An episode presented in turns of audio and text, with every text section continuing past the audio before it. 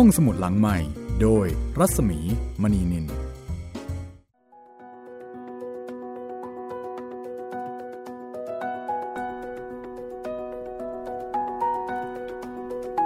สวัสดีค่ะ ต้อนรับคุณผู้ฟังเข้าสู่รายการห้องสมุดหลังใหม่นะคะ ที่นี่วิทยุไทย PBS ค่ะ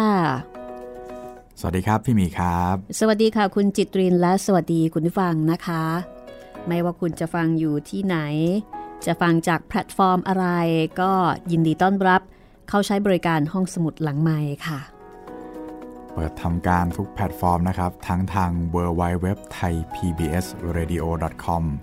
แอปพลิเคชัน Thai PBS Radio พอดแคสต์ห้องสมุดหลังใหม่ แล้วก็ YouTube Channel Thai PBS Radio ครับผม เราก็เดินทางมากับพระถังซัมจั๋งแล้วก็เฮงเจีย ได้ค่อนทางแล้วนะคะ ครับผม แล้วก็ตอนนี้เนี่ยโอ้โหกำลังเจอคลื่นความร้อนจากภูเขาไฟค่ะ นี่ต้องบอกว่าเชื่อมโยงกับเหตุการณ์ไฟป่าที่ออสเตรเลียตอนนี้เลยนะคะนี่ ครับผม จะร้อนสู้ที่ออสเตรเลียได้หรือไม่ครับวันเนี่ยนั้นน่ากลัวมากนะคะ เห็นจิงโจ้หนีตายกันโอ้น่ากลัวมากทั้งจิงโจ้ทั้งหมีโคอาล่านะคะ ครับ คือเห็นแล้วแบบ โอ้ยตายแล้วน่าสงสารมาก แต่ว่าในเรื่องนี้เกิดจากจินตนาการที่ก็น่าทึ่งนะคะครับ เป็นจินตนาการที่ทำให้เรานึกถึงภูเขาไฟค่ะ เพราะว่าพระถังซัมจั๋งเนี่ยไปเจอภูเขา ซึ่งเอ่อมีความร้อนล้อมรอบใช่ไหมใช่ครับพี่เป็นล้อมเปลรอวบแบไฟบเป็นเปลวไฟเป็นอาณาบริเวณกว้างใหญ่ แล้วเมืองที่อยู่ใกล้ ๆ นั้นก็จะเป็นเมืองที่แบบเต็มไปด้วยความร้อนครับ แล้วผู้คนก็อยู่กันแบบ ร้อนๆแบบนั้นล่ะ เขาทนกันได้ยังไงเนาะเออช่วงไหนที่จะปลูกผักปลูกหญ้าปลูกข้าวปลาอาหารกิน ก็ไปขอยืมพัด เอามาเรียกลม เรียกฝน พอเสร็จแล้วก็เอาพัดไปคืน แล้วก็อยู่กันร้อนๆต่อไปแหมเป็นเรานี่เราคงย้ายหนีแล้วครับ นั่นน่ะสิทนอยู่ร้อนๆกันทำไมใช่ไม่ไหมเข้าใจพี่เลย นั่นสิ ก็นะ อันนี้ก็แปลกดี มันมีดีอะไรตรงไหนก็ไม่รู้ล่ะ แต่ที่แน่ ๆ ก็คือตอนเนี้ยเฮงเจียก็ไปเอาพัด มาจากภรรยาของงูหม้ออ่องนะคะ ซึ่งกว่าจะเอาพัดมาได้นี่ก็ต้องออแปลงเป็นแมลงหวีแล้วก็เข้าไปในท้อง แล้วก็ไปจัดการกระแทกอวัยวะภายในนะคะ ไปหยิกไป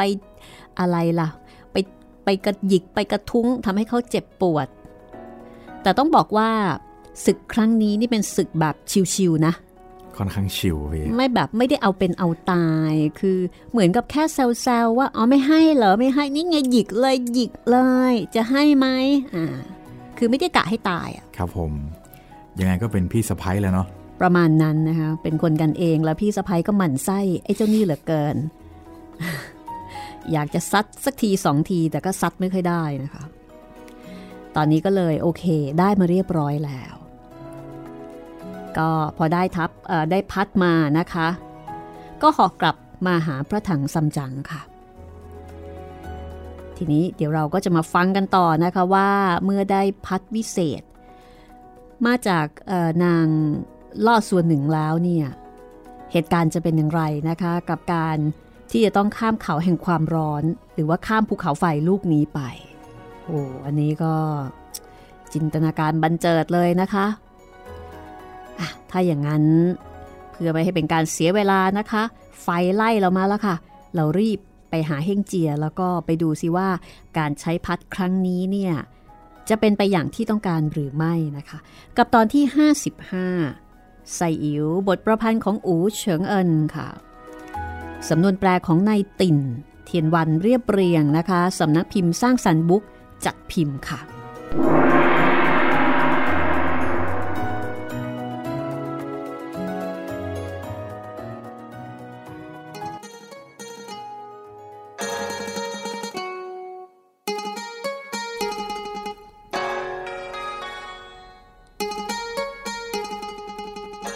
จากนั้น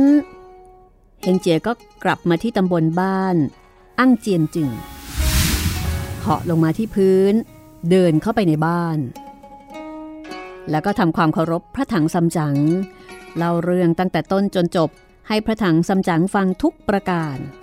แล้วก็หยิบพัดมาส่งให้ชายชราเจ้าของบ้านดู ถามว่า เจี๊ยกพอเท่า พัดเล่มนี้ใช่หรือไม่ ใช่แล้ว เล่มนี้แหละ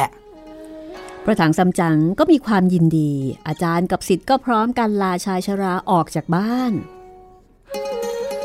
เดินทางได้ประมาณ 40 โยชน์โอ้โห มาเลยคราวนี้ไอร้อนขึ้นแบบพาวพาวมาเลย สัวเจ๋งก็ร้องบอกว่า โอ้ย ร้อนเท้าเหลือเกิน โอ้ยไก่ก็บอกว่าแหม วันนี้ม้ามันเดินเร็วกว่าทุกวัน เพราะว่าพื้นดินมันร้อน ม้ามันไม่ปกติเฮงเจียก็เลยขอร้องให้พระถังซัมจั๋งลงมาจากม้าก่อน แล้วเดี๋ยวเฮงเจียเนี่ยจะเอาพัดโบกไฟให้หยุด คอยมีลมฝนตกลงแล้ว แล้วแผ่นดินเย็นลง แล้วค่อยๆ ข้ามเขาไปเฮงเจียก็เดินตรงเข้าไปยังจุดที่มีที่มีไฟ แล้วก็เอาพัดโบกไปทีหนึ่ง ที่บนเขา ไฟก็ลุกโชดช่วงขึ้น พัดอีกทีหนึ่งไฟก็ยิ่งลุกมากขึ้น พัดอีกทีหนึ่งไฟก็ลุกสูงขึ้น สักพันศอก ค่อยลุกค่อยแรง บินปลิวมาติดตัวเฮ่งเจีย เฮ่งเจียก็ถอยวิ่งหนีกลับ ไฟก็ติดไหม้ขนเฮ่งเจีย เฮ่งเจียก็รีบวิ่ง ร้องเรียกอาจารย์ให้ถอยหนีกลับไปก่อนเทียบอาจารย์ไฟไหม้แล้ว หนีกลับไปก่อน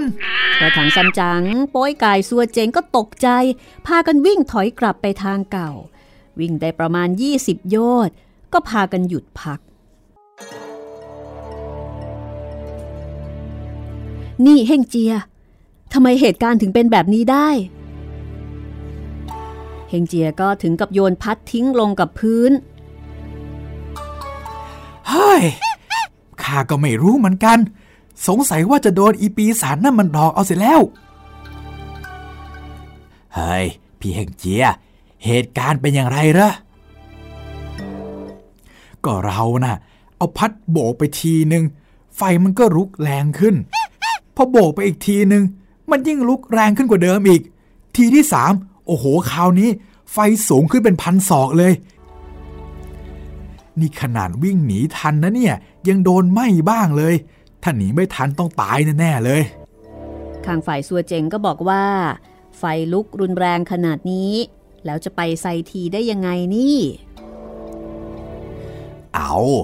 ทางไหนไม่มีไฟก็ไปทางนั้นสิ จะไปทุกข์ร้อนอะไรเราโอยกายก็ พยายามมองในแง่ดีพระถังซัมจั๋งก็เลยถามว่า แล้วทางไหนไม่มีไฟล่ะ โป้ยกาย ก็ทางทิศตะวันออก ทิศอุดร ทิศอาคเนย์ไม่มีไฟ ทิศไหนมีพระไตรปิฎกล่ะ ทิศไซทีมีพระธรรม ถ้าเช่นนั้นเราก็จะต้องไปทิศตะวันตกที่มีพระธรรมจึงจะสำเร็จ มีธรรมมีไฟ ไม่มีธรรมไม่มีไฟ อย่างนี้ก็ยากที่จะไปจะกลับ ในขณะที่อาจารย์กับสิทธิ์กำลังตรึกตรองกันอยู่ ก็พอได้ยินเสียงร้องเรียกว่า ท่านเฮงเจีย ไม่ต้องทุกข์ร้อน เชิญมารับประทานข้าวเจก่อน แล้วจึงค่อยคิดต่อไป ทั้งอาจารย์ทั้งสิทธิ์ก็หันไปดู เห็นชายชราคนหนึ่งแต่งตัวงดงาม มือถือไม้เท้าหัวมังกร เท้าสอดรองเท้าเหล็ก บนหลังสะพายปลาตัวหนึ่งมือถือถาดทองแดงหนึ่งถาด ในถาดมีอาหารเจ แล้วก็เดินเข้ามาทางทิศตะวันตก พอมาถึงก็ย่อตัวคำนับ แล้วก็แนะนำตัวว่า ข้าคือเจ้าเขาห้วยเอี่ยมส่วนนี้เอง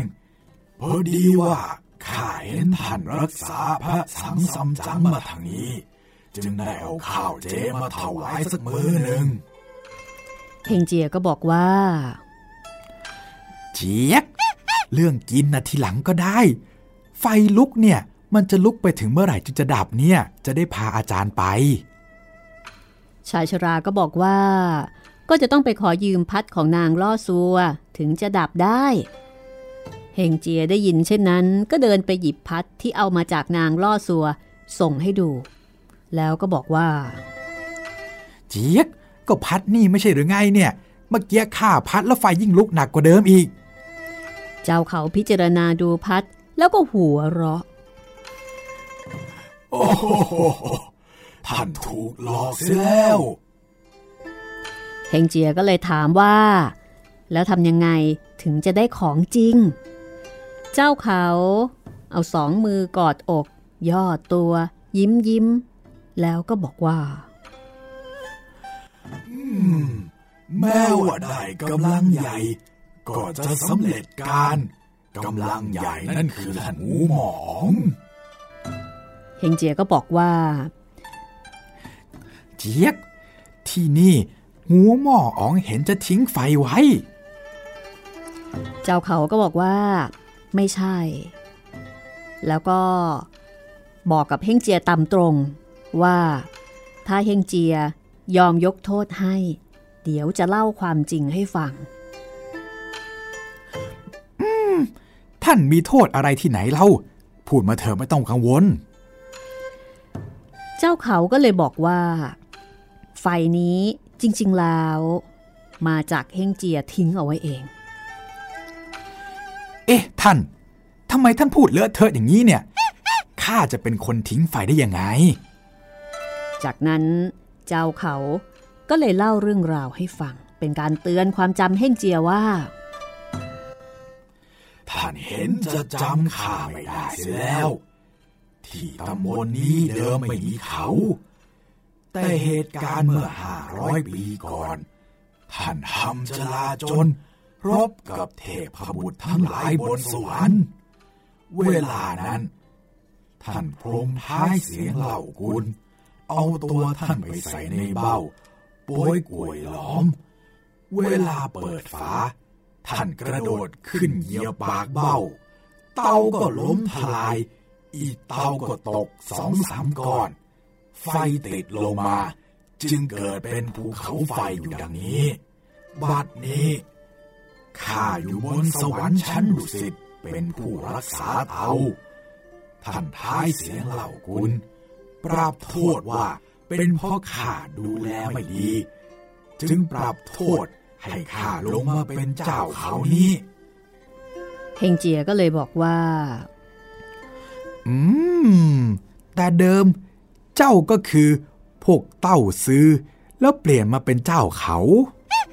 เฮงเจียนั้นเชื่อบ้าง ไม่เชื่อบ้าง ก็เลยบอกว่าเอ่อการที่เจ้าเขาบอกว่ากำลังจะไปหามูงูหม้ออ๋อง ที่จะไปหานั้น จะไปหาทำไม เจ้าเขาก็เลยบอกว่า จริง ๆ แล้วงูหม้ออ่องนั้น คือสามีของนางล่อซัว งูหม้ออ่องบัดนี้ได้ทิ้งนาง ไม่ได้มาหานางนานแล้ว แล้วงูหม้ออ๋อง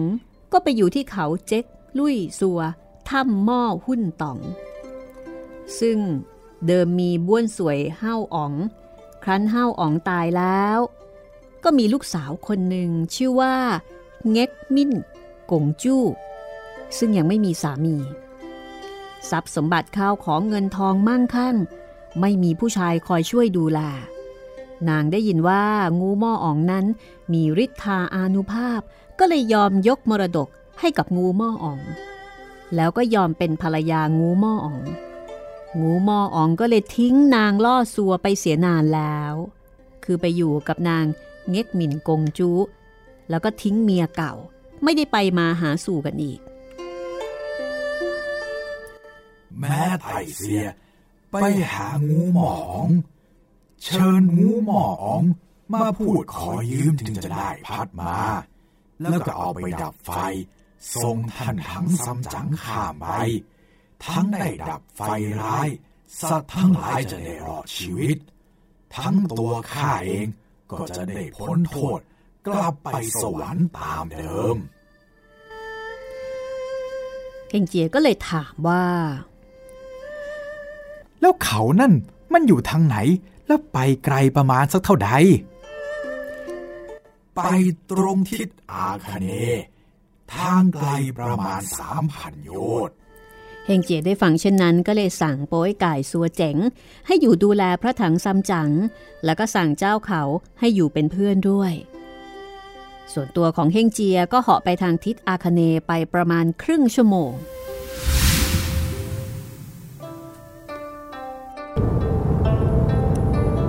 เฮงเจียเหาะไปเหาะไป จนกระทั่ง มองเห็นภูเขาสูงอยู่ข้างหน้า เฮงเจียก็เหาะลงที่ยอดภูเขาสูง พิจารณาดูภูเขาแล้ว ก็เดินลงไปหาทาง ปรากฏว่า มีแต่ความเงียบสงัด ไม่มีวี่แววอะไรเลย มองไปที่ใต้ต้นสน มีหญิงสาวสวยนางหนึ่ง ยืนอยู่ที่นั่น มือถือทูบหอมเดินตรงมาเฮงเจียก็เข้าแอบซ่อนในซอกหิน แล้วก็คอยแอบมอง หญิงนั้นก็ค่อยๆเดินใกล้เข้ามา เฮงเจียก็เลยย่อตัว ทักทายถามว่าเจี๊ยกแม่นาง แม่นางจะไปไหน หญิงนั้นเหลือไปเห็นเฮงเจียก็ตกใจ เพราะว่าหน้าตาของเฮงเจียนั้นผิดมนุษย์ ร่างกายนางสั่นรัว กลัวจนตัวสั่น แต่ก็แข็งใจถามว่า นี่ เจ้าเป็นใคร ทำไมถึงมาอยู่ที่นี่ แล้วแล้วเจ้าต้องการมาหาใคร เจี๊ยกข้ามาจากเขาจุ้ยหุ้นสัว ยังไม่เคยมาถึงตำบลนนี้ไม่รู้จักทางข้าก็ปรารถนาจะถามนางว่า ที่เนี่ย ใช่เขาเจ๊กลุยซัวหรือไม่ ใช่ ที่นี่แหละ เขาเจ๊กลุยซัว ถูกแล้ว เอ๊ะแล้วทำหม้อหุ้นต๋องนี่อยู่ตรงไหนเนี่ย เจ้าจะไปทำเมาหุ่นต่องนั้นทำไม ข้าเนี่ย อยู่ที่เขาจุ้ยหุ้นซัวถ้ำปอเจียวต๋อง นางล่อซัวกงจูใช้ให้มาเชิญท่านงูหม้ออ๋องหญิงนั้นเมื่อได้ฟังเฮงเจียบอก ก็บังเกิดโทสะคือโกรธจนหน้าแดงหูแดง แล้วถึงกับด่าออกมาว่า อีปีศาจชั่ว นี่ยังไม่รู้สึกตัวหรือยังไง งูหม้ออ๋อง ตั้งแต่มาอยู่บ้านของข้าสองปีมาแล้ว ก็ไม่เห็นฝากอะไรมาให้สักสิ่งหนึ่งเอาไว้ใช้สอยเองตามสบายใจ แล้วยังจะกลับมาเชิญเอาไปอีกทำไมเฮงเจียได้ฟัง ก็รู้ทันทีว่า ผู้หญิงคนนี้น่าจะเป็นเมีย คือพูดง่ายๆว่าเป็นเมียคนล่าสุดกันละกัน คือนางเง็กมินกงจู ก็ชักกระบองเหล็กออกมา แล้วก็ร้องตวาดว่า เฮ้ยนางปีศาจชั่ว เจ้าเนี่ย เอามรดกเงินทอง มาล่องูหม้ออ๋องไว้ เอาเงินไปซื้อผัวเขามาไว้ ยังจะไม่อายอีกหรือไง และยังจะไปว่าเขาไม่อายอีกหญิงนั้นก็เลยตกใจ วิ่งหนีหกล้มคลุกครานไปเฮงเจียก็ไล่ติดตามมา หญิงนั้นก็หนีข้ามดงมาถึงถ้ำหม้อหุ้นต่อง พอถึงประตูก็กระโดดเข้าไปในถ้ำแล้วก็ปิดประตูแน่นเฮงเจียเห็นดังนั้นก็เอากระบองไปซ่อน แล้วเดินพิจารณาดูอย่างรอบคอบ หญิงนางนั้นวิ่งหนีมาเหงื่อโทมตัว หอบจนแทบจะหายใจไม่ทัน นางเดินเข้าไปในห้องหนังสือ ซึ่งงูม้ออ๋องกำลังนั่งอ่านหนังสืออยู่ในห้องนั้น พอเข้าไปถึง นางก็ล้มเข้าไปในอกของงูหม้ออ๋อง กลิ้งเกลือกร้องไห้ งูหม้ออ๋องก็หัวเราะ แล้วก็ถามว่า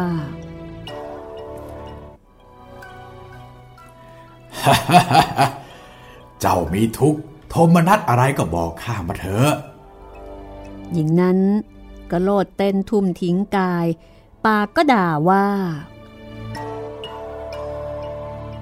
อ้มารประยำไอ้มารชั่ว เอาทำไมเจ้าถึงด่าพี่อย่างนั้นเล่าเป็นอะไร เพราะข้าไม่มีพ่อแม่ ไม่มีพี่น้อง จึงได้ไปเชิญเจ้ามารักษาป้องกันชีวิตข้าจนผู้คนเขาลือกันว่า เจ้าเป็นคนเก่ง แต่นี่อะไรเหมือนเป็นคนขี้ขลาด ไม่สู้ใครงูหม้ออ๋องงงมาก เขาประคองเมีย แล้วก็ถามว่า พี่มีความผิดข้อไหน น้องก็จงบอกให้พี่เข้าใจบ้างเถอะ พี่จะได้แก้ไขให้ เมื่อกี้นี้ข้าเที่ยวเดินเก็บดอกไม้ที่ตรงไม้สน มีผู้ชายคนหนึ่ง หน้าตาขนรุงรังดุดรามสูนเดินมาคำนับทำให้ข้าตกใจข้าถามว่ามันมาจากไหน มันบอกว่านางล่อสัวกงจู ให้มาเชิญท่านพี่ไปข้าก็เลยว่าประชดไปสองคำ แต่มันก็ด่าหยาบช้ากับข้า แถมเอากระบองไล่ตีข้า นี่ดีนะ ว่าข้าวิ่งหนีทันทำให้เช่นนั้น ชีวิตของข้าอาจจะเป็นอันตรายมากไปกว่านี้ก็ได้ งูม่ออ่องได้ฟัง ก็ปลอบโยนเอาใจ พอเห็นนางค่อยๆคคลาย ความโกรธ แล้วก็ความเศร้าแล้ว งูม่ออ่องก็เลยบอกว่าโธ่เจ้า เจ้าอย่ามีความสงสัยพี่เลย พี่ไม่ได้หลอกลวงเจ้าหรอก ที่ถ้ำปอนเจียวตองนั้น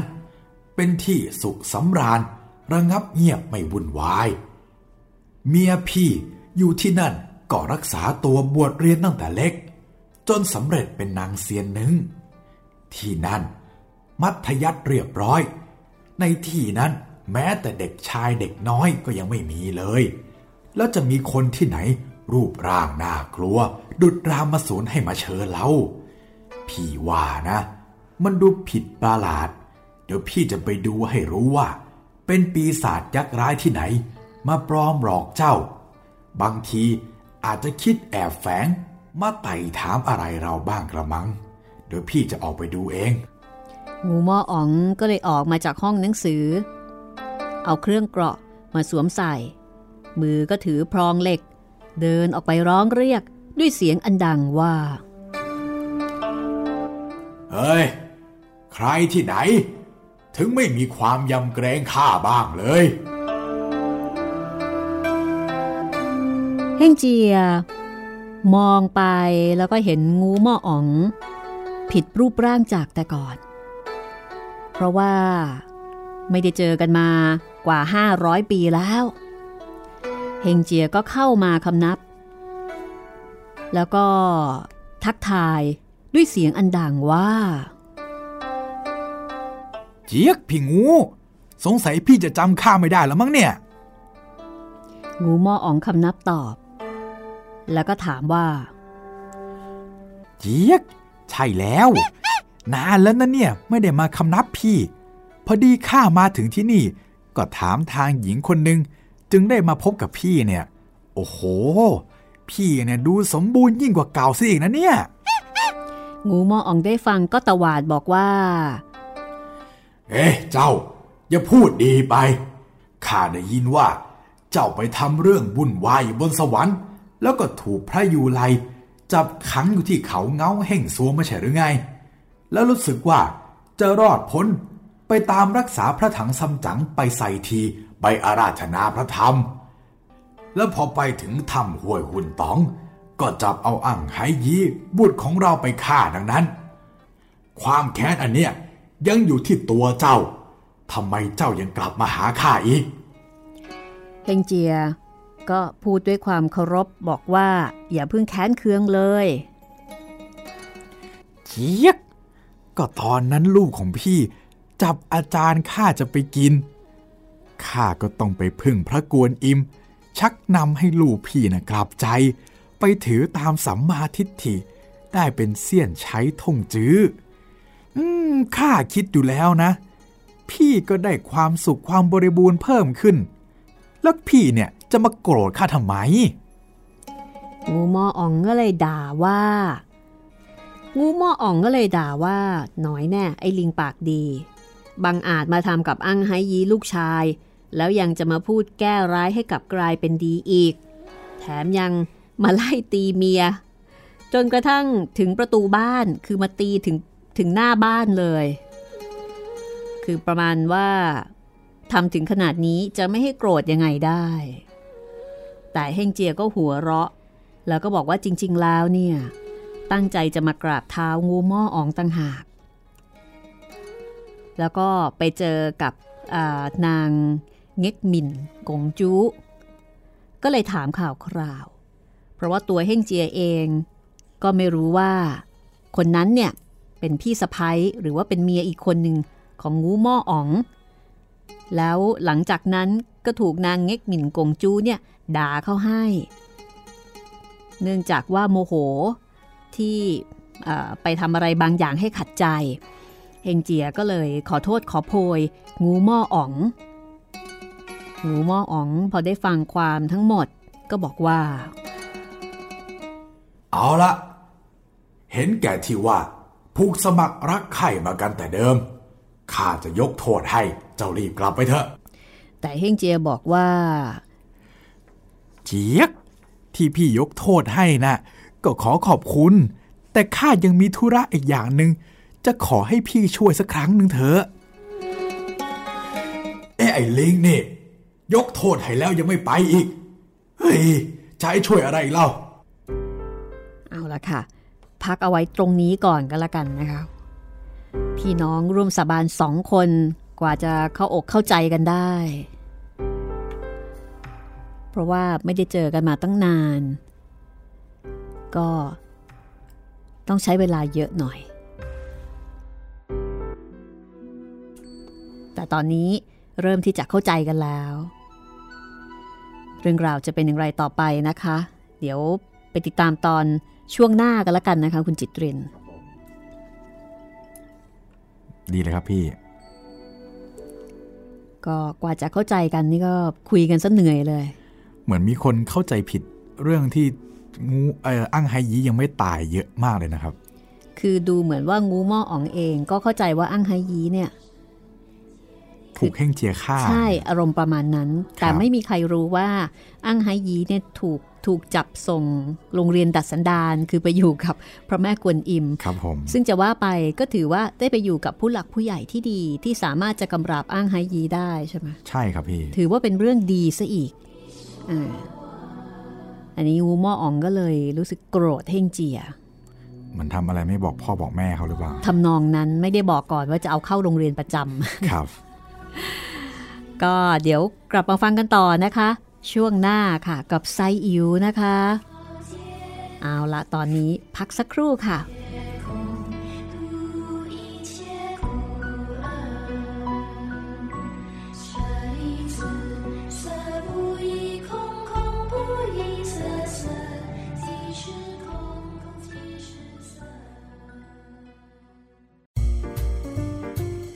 ห้องสมุดหลังใหม่ โดยรัศมีมณีนิน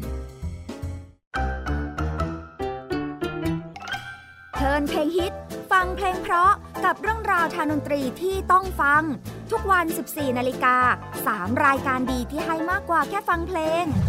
วันจันทร์ถึงศุกร์เพลงสากลเก่าบอกเรื่องผ่านการเล่าจากเพลงและศิลปิน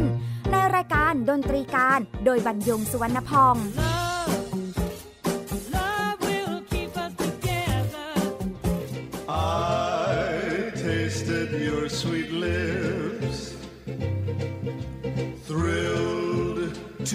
my fingertips.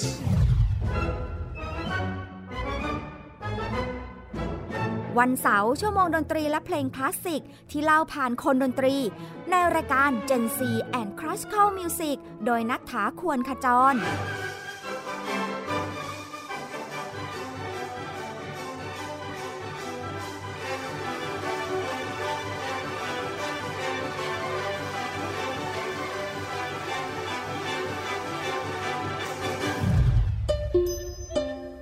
วันอาทิตย์เปิดความรู้และประวัติเส้นทางดนตรี ในเอเชียตะวันออกเฉียงใต้ ผ่านการเล่าและเล่น ในรายการเพลงดนตรีวิถีอาเซียนอาเซียน ASEAN Music Ways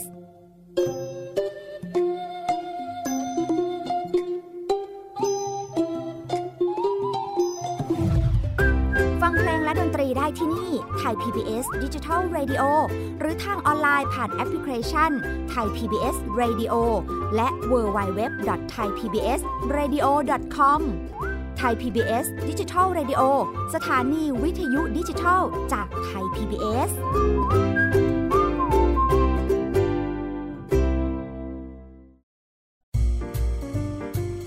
ห้องสมุดหลังใหม่ โดยรัศมีมณีนิน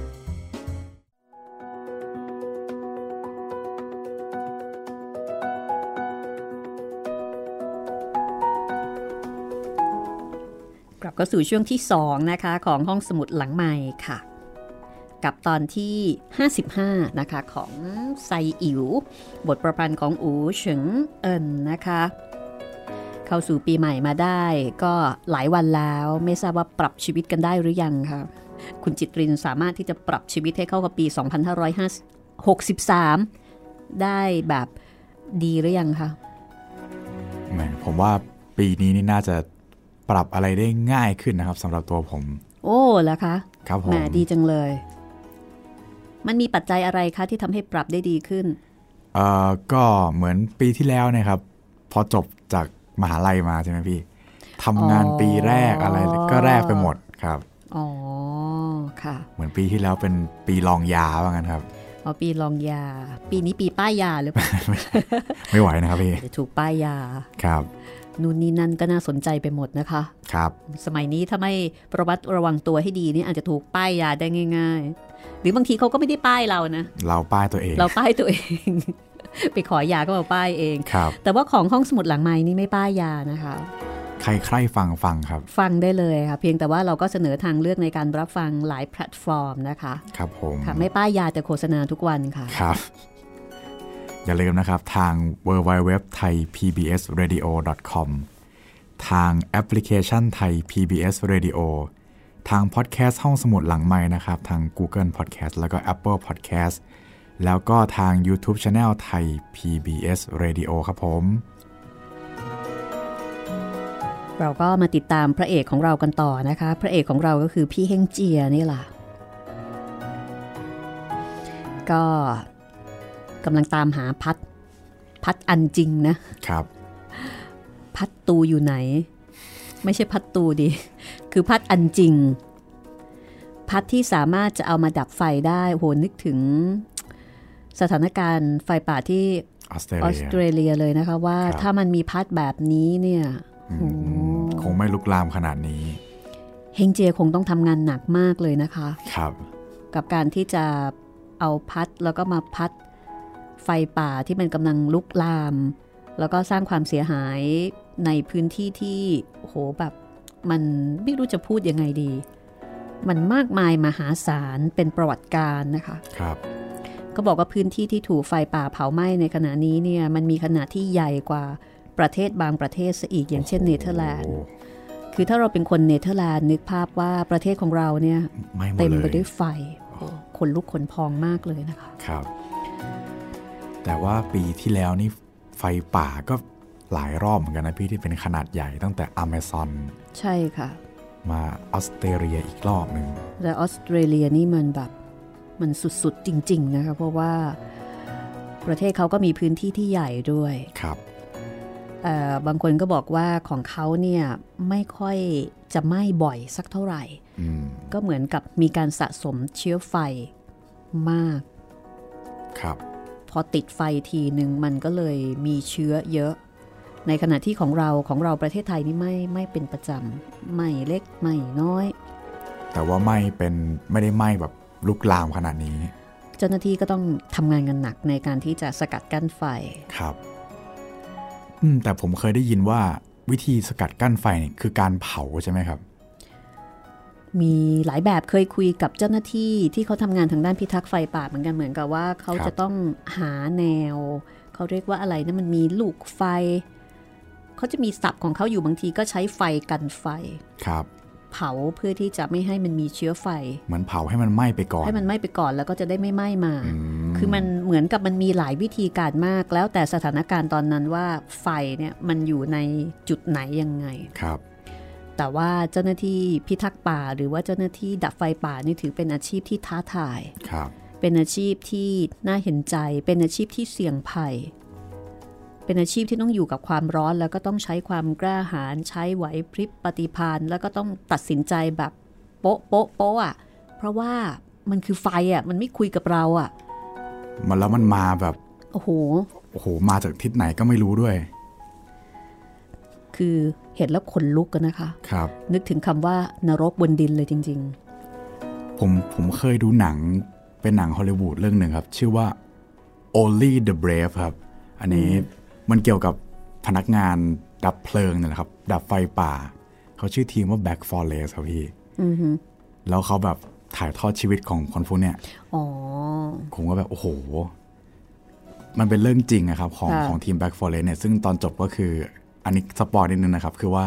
ทีมนี้เขาก็สูญเสียชีวิตกันทั้งทีมเลย โอ้เศร้าเนาะใช่ครับ เพราะว่าไฟป่าครั้งใหญ่ของสหรัฐเมื่อสองสามปีที่แล้วครับ ค่ะ ก็ช่วงนี้เราก็เอ่อเจอเจอไฟกันหลายแบบนะคะ ทางออสเตรเลียนี่เจอไฟป่า ในขณะที่เรากำลังบันทึกรายการอยู่ตอนนี้ ทางด้านของสหรัฐ ทางด้านของเอ่ออิหร่านครับ อันนี้ก็เป็นไฟสงคราไฟมสงคครับรามก็คึมคึมๆกันอยู่นะคะ ไฟแค้นค่ะ อันนั้นไฟแค้นนะคะ ครับผม แล้วถ้าพูดถึงไฟแค้นนี่ ไฟแค้นกับไฟป่านี่ไม่รู้ว่าอันไหนมันจะแรงกว่ากันนะคะอื้อหือแต่ไฟแค้นนี่มันสามารถที่จะทำให้เกิดอะไรก็ได้ ใช่ครับพี่ กลับมาที่ไฟในไซอิ๋วนะคะ อันนี้ก็ทันสมัยมากนะ นี่มันเห็นภาพมากเลยนะอ่าว่าใช่พี่มีไฟเนี่ยล้อมรอบกินอาณาบริเวณเป็นวงกว้าง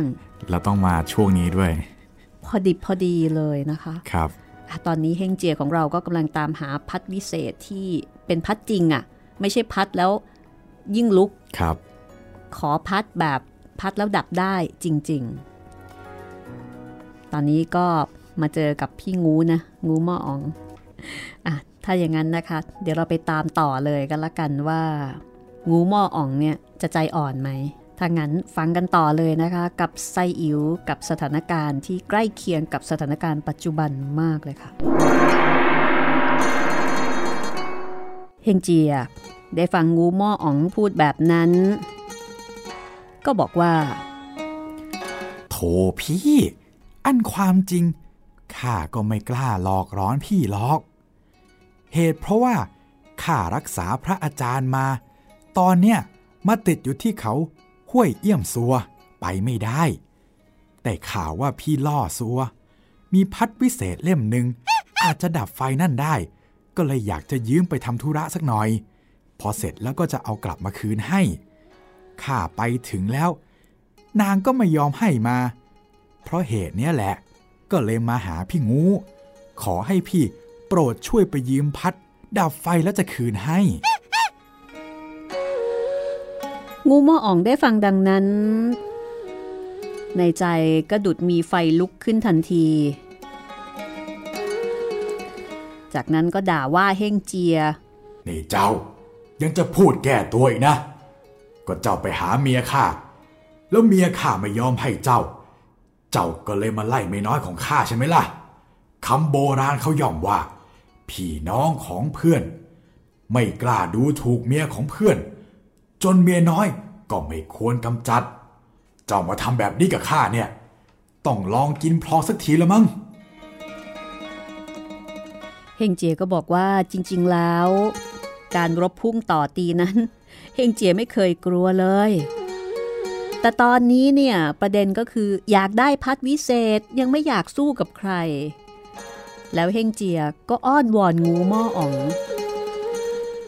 โถพี่ ได้โปรดเธอให้พัดข้าเถอะแต่งูหม้ออ่องไม่ยอม จะรบท่าเดียวบอกว่าถ้าเช่นนั้นก็มาลองสู้กันสักสามเพลงก่อน แม้ว่าเฮงเจียชนะ งูหม้ออ่องจึงจะไปขอยืมพัดนั้นมาให้ แต่ถ้าเจ้าสู้ข้าไม่ได้ แล้วโดนข้าตีตาย ก็เหมือนว่าข้าได้แก่แค้นแทนลูกข้างูหม้ออ่องยังไงยังไงก็จะรบละค่ะ พอพูดจบก็จับพรองตีลงที่ศีรษะเฮงเจีย เฮงเจียมีหรือจะยอมก็ยกกระบองขึ้นรับ ทั้งคู่ก็ออกกำลังต่อสู้กันไปมา ได้ประมาณร้อยเพลง ก็ยังไม่มีฝ่ายไหนเพลียงพล้ำแพ้ชนะต่อกัน โดยเวลานั้นยากที่จะถอยจะสู้พอได้ยินเสียงร้องเรียกบนยอดเขาว่า ท่านงูหมอง นายข้าให้มาเชิญไปทันเวลาเข้าโต๊ะ งูหม้ออ่องได้ยินดังนั้นก็ยกพรองรับกระบองเฮ่งเจียไว้ แล้วก็บอกกับเฮ่งเจียว่าหยุดก่อน เฮ้ยไอ้ลิง หยุดก่อน คอยข้าไปกินเลี้ยงสักประเดี๋ยวหนึ่งแล้วข้าจะกลับมารบกับเจ้า เหมือนกับขอเวลานอกนะคะ ขอเบรกสักแป๊บหนึ่ง พอพูดจบก็ชักพรองกลับเข้าถ้ำแล้วก็ไปบอกกับเมียว่า เฮ้ย ไอ้หน้าขนรามมาสูนั่น มันชื่อหงอคง มันถูกเราเอาพรองตีหนีไปแล้ว มันคงจะไม่กล้ากลับมาอีกแล้วแหละ อย่าไปกลัวมันเลย เออนี่ เดี๋ยวข้าจะไปกินเลี้ยงบ้านเพื่อนสักหน่อย เดี๋ยวจะกลับมานะ จากนั้นงูหม้ออ๋องก็เอาหมวกสวมใส่เสร็จเรียบร้อย ออกจากประตู ขี่หลังสัตว์กิมเจง ซึ่งเป็นสัตว์พาหนะ สั่งคนใช้ให้ระวังประตู แล้วก็เหาะไปทางทิศตะวันออกเฉียงเหนือ เฮงเจียตอนนั้นอยู่บนยอดเขา ก็นึกในใจว่า อืม งูหม้ออ๋องจะมีเพื่อนอยู่ที่ไหนนาะแล้วจะไปทางไหนเนี่ย เดี๋ยวเราตามไปดูดีกว่า คิดแล้วก็แปลงกายเป็นสายลม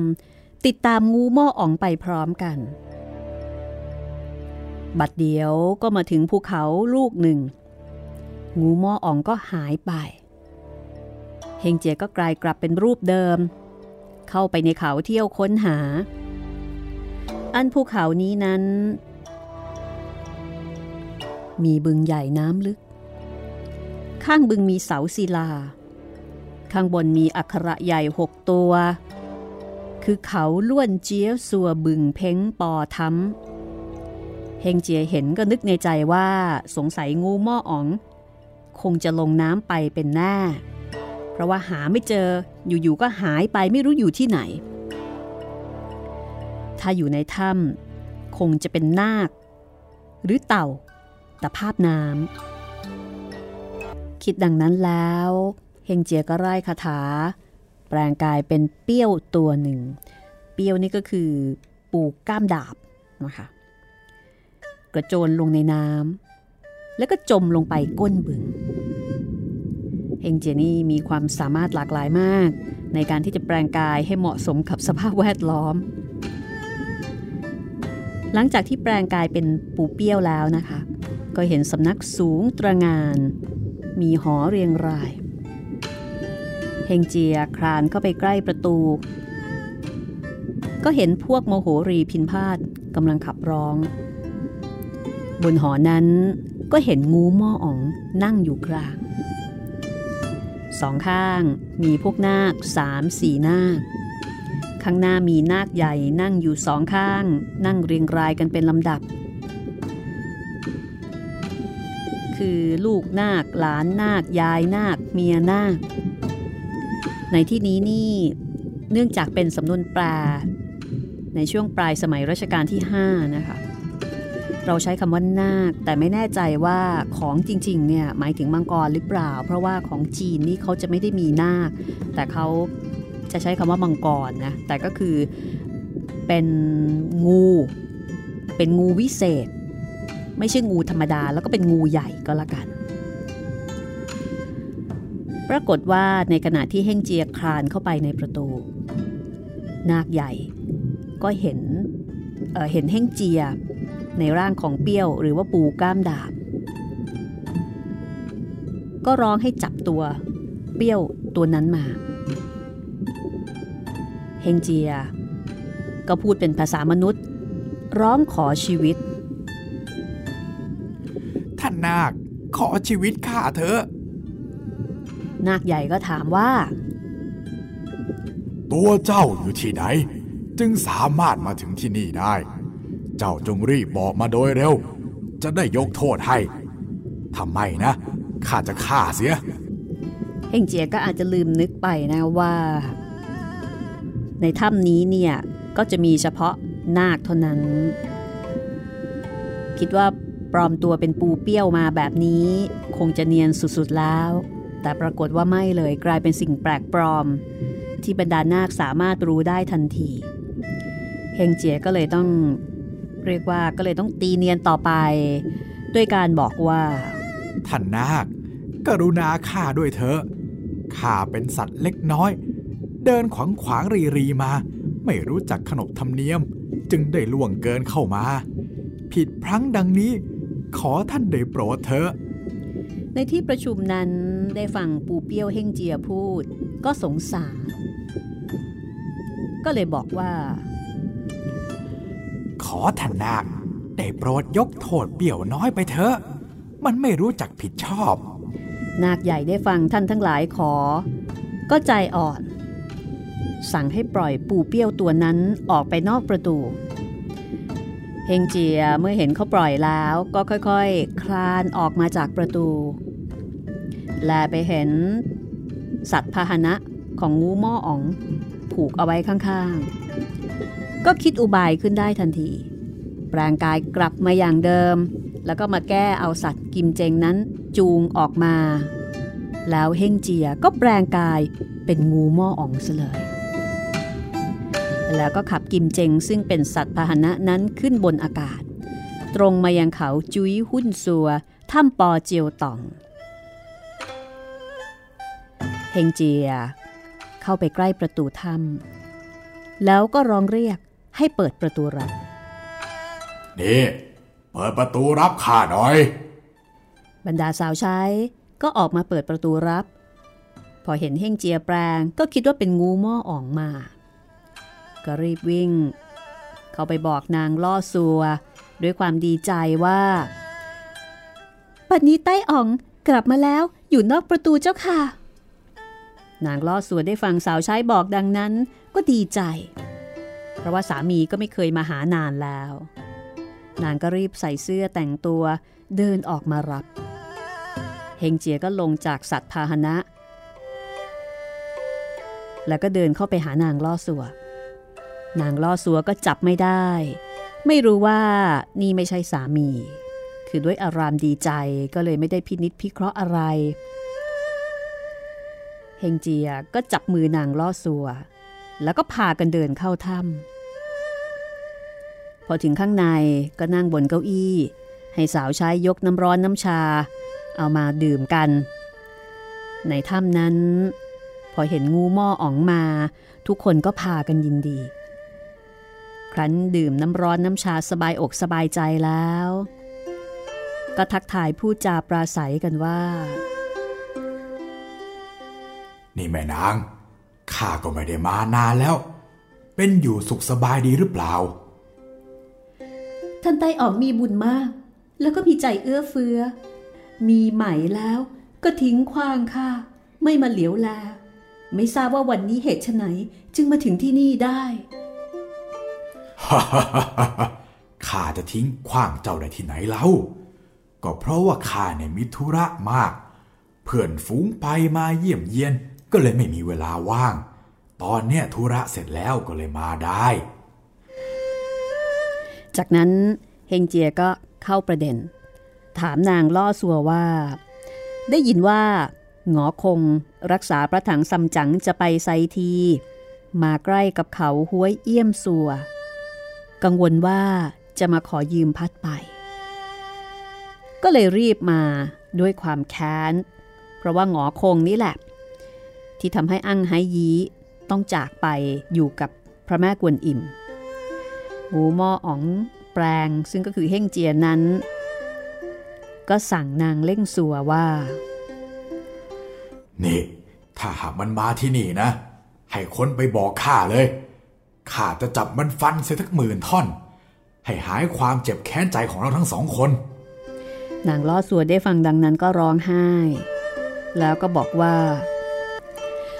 คำโบราณท่านย่อมว่า ชายไม่มีเมีย ทรัพย์ไม่มีเจ้าของ หญิงไม่มีผัว กายตัวไม่มีเจ้าของ ชีวิตของข้าเกือบจะวอดวาย ถูกไอ้เฮงเจียมันมาทำร้ายเอาเฮงเจียได้ฟังดังนั้นก็ทำทีเป็นโกรธ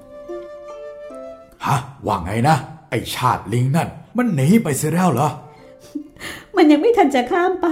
เมื่อวานนี้มันมาที่นี่ มันเรียกข้าว่าพี่สะพ้ยมันบอกว่าใต้อ๋อมกับมันเมื่อห้าร้อยปีก่อน ได้ผูกสมัครรักใคร เป็นมิตรสหายแก่มันเรื่องนั้นก็เป็นเรื่องจริง ข้าจะด่าว่ามัน มันก็ไม่โต้ตอบ ข้าเอาพัดโบกมันทีหนึ่ง ไม่รู้ว่ามันปลิวไปถึงไหน แล้วกลับมาไม่รู้ว่า มันไปได้ยาวิเศษที่ไหนมาคุมห้ามลม แล้วมันก็มาร้องท้าถึงหน้าประตูอีก ข้าก็เอาพัดโบกอีก มันก็ไม่หวั่นไหว ข้าก็เลยเอาเกี่ยมฟันมัน จึงได้เกิดรบกัน ข้าทานกำลังมันไม่ได้ ก็เลยหนีเข้าถ้ำไม่รู้ว่ามันทำอย่างไร จึงเข้ามาอยู่ในท้องของข้าได้ทำให้ข้าได้รับความเจ็บปวดแสนสาหัส ในที่สุดข้าก็เลยต้องยอมเอาพัดส่งให้มันไป นั่นล่ะ มันจึงได้ยอมจากไป เฮงเจียได้ฟังนางล่อสัวพูดดังนั้นก็ทำเป็นโกรธ เอามือทุบอกแล้วก็บอกว่าโถ่เอ้ย เวรกรรมจริง ๆ เลย น่าเสียดายพัดทำไมเจ้าจึงเอาของวิเศษให้มันไปเล่าทำให้เราร้อนใจเสียแล้ว ท่านไต้อ๋องอย่าเพิ่งโกรธเลย พัดที่ข้าให้มันไปนั้นน่ะ มันคือพัดปลอม อ๋ออย่างนั้นเหรอ ว่าแต่พัดจริงอะ มันอยู่ที่ไหนกัน ท่านอย่าวิตกไปเลยข้าเก็บรักษาเอาไว้ดีแล้ว นี่ พวกเจ้า ยกกับข้าวแล้วก็สุรามาตั้งที่นี่ด้วย จากนั้นนางเล่งซัว ก็รินสุรายกสองมือ ส่งให้เฮ่งเจีย ท่านไต้อ๋อง ได้เวลาเลี้ยงโต๊ะรื่นเริง ได้ที่ใหม่แล้ว ก็อย่าได้ลืมข้าซึ่งผูกพันกันมาแต่เก่าก่อนล่ะ ขอได้ดื่มสุราของข้าอีกสักจอกหนึ่งเถิดเฮงเจียไม่อาจรับ ก็หัวเราะ ถือถ้วยอยู่กับมือ แล้วก็บอกกับนางล่อสัวว่า เจ้ากินก่อนสิ เพราะว่าเราไปจัดแจงนอกบ้าน ได้ทิ้งห่างมานานแล้ว ได้พึ่งเจ้า อยู่คุ้มครองบ้านเรือนจึงได้ปกติ ขออาศัยเวลานี้คำนับคุณของเจ้าเจ้าดื่มก่อนเถอะ แต่นางเล่งสัวรับแล้วก็กลับยื่นคืนไป พร้อมกับบอกว่าคำโบราณนั้น บอกว่าเมียคือความเสมอเรียบ ผัวนั้นเป็นบิดาเลี้ยงร่างกาย ท่านไต้อ๋องท่านจะมาขอบคุณข้าทำไม จากนั้นต่างคนต่างก็ส่งจอกไปมาปราศัยกัน แล้วก็พากันเข้านั่งโต๊ะ เฮงเจียนั้นไม่กล้าดื่ม เพราะว่าตอนนี้ถือศีลแล้ว แล้วก็ไม่กล้ากินเนื้อสัตว์ด้วย กินแต่ผลไม้แล้วก็นั่งคุยกับนางล่อสัวไป ในขณะนั้นนางล่อสัวก็รู้สึกเมา แล้วก็เกิดอยากจะมีอะไรกับสามีเหมือนปกติ ก็เข้านั่งชิดเฮ่งเจีย แอบอิง กระทำการยียวนยั่วหยอกเฮงเจียก็ผ่อนตามใจ ต่างอิงแอบแนบกายกัน เฮงเจียเห็นท่านางเมาสุรามากแล้ว ก็เริ่มแคะไค้ไต่ถาม แน่นอนว่าย่อมเป็นการแคะไค้ไต่ถามเกี่ยวกับเรื่องของพัดอันจริง เอ๊เจ้า เจ้าเอาพัดนั่น เก็บไว้ที่ไหนน่ะ เก็บไว้ดีหรือเปล่า ข้าน่ะกังวลว่าเห่งเจีย มันจะแปลงกาย ปลอมตัวกลับมาหลอกเอาไปอีกรอบหนึ่งเดี๋ยวค้างเอาไว้ที่ตรงนี้ก่อนกันละกันดีไหมคะคุณผู้ฟังก็คงกำลังลุ้นว่าตกลงนางเก็บเอาพัดไว้ที่ไหน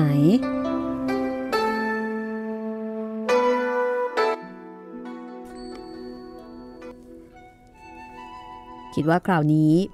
น่าจะได้ความจริงล่ะ เพราะว่านางล่อซัว ก็ไม่รู้สึกผิดปกติใด ๆ แล้วก็เชื่อเต็มใจว่านี่คือสามีของนางคืองูหม้ออ่อง ไม่ได้ระวังเลยนะคะว่าอาจจะเป็นเฮ่งเจียแปลงมา เพราะว่ามุกนี้ยังไม่เคยเจอ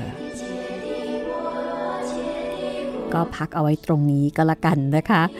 ติดตามต่อตอนหน้าค่ะ กับไซอิ๋วนะคะ กับการตามหาพัดที่จะเอามาดับไฟ แล้วก็ไม่ใช่ไฟธรรมดาธรรมดาด้วย แต่เป็นไฟที่กินอาณาบริเวณกว้างใหญ่รอบภูเขา นี่คือจินตนาการ ในเรื่องไซอิ๋วค่ะ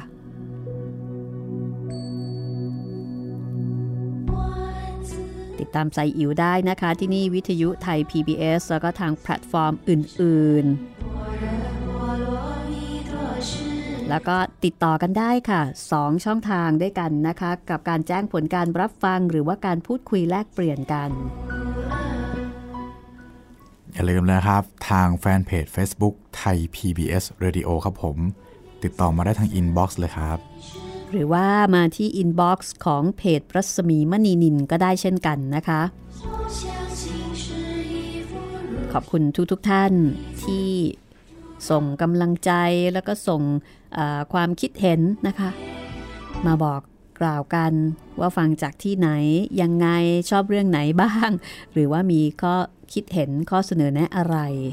ขอบคุณทุกๆความเห็นค่ะ วันนี้ เราสองคนลาไปก่อนนะคะ สวัสดีครับ สวัสดีค่ะ